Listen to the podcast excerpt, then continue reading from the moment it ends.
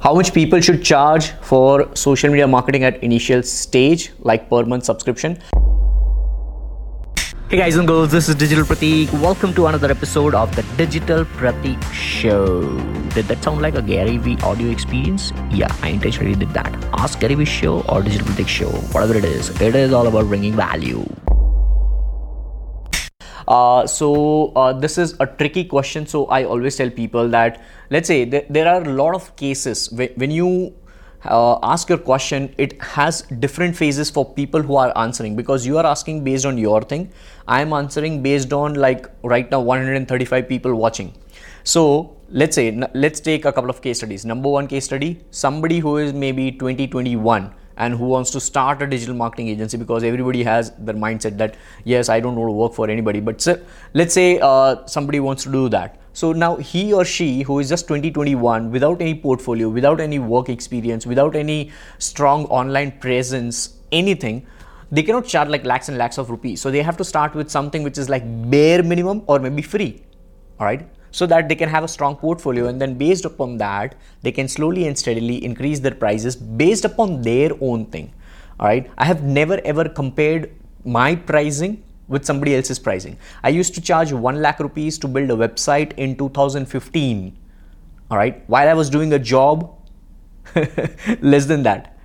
So it totally depends upon your capabilities, your selling point because like like when you are trying to convince your prospect and try to convince them into sales, like you are talking to them. So you have to be good at communication once again. It's not just the social media marketing skills or digital marketing skills or anything like that. So there are plenty of factors upon which uh, you have to uh, apply these pricing model for yourself or your agency so if i tell you i started my first ever website project which i did was completely for free my friend whose wife was uh, having a dental clinic at that point in time uh, wanted to have a uh, complete website at that point in time optimize press was a landing page software which came into existence and it was booming like anything now it is not that much of a name but at that point in time it was so i took that license now, how I book that license? I asked my friend that you buy this license, which is worth $97 for one year, and in that $97, I get three licenses. So I can build three different websites. So one license, I used it for my friend's wife's website, and two, all right, I, I still had two. So now what I did was based upon that particular website, which I did completely for free, I didn't charge anything, zero, all right? So out of that now i had a portfolio. So i showed it to my friends other friends and like like at that point in time i used to use quora a lot.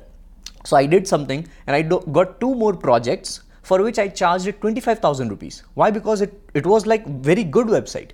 And then like that 50000 rupees was 100% profit for me right? 100% profit. So like you have to think into that kind of things when it comes to pricing. It, it is like super duper complicated.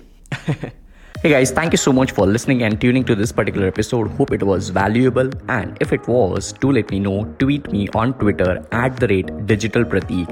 Also, if you have any queries, just tweet me with hashtag Ask Digital Pratik, Pratik with an I. I'll see you on Twitter as well, and let's have a valuable conversation. And I'll see you in the next one.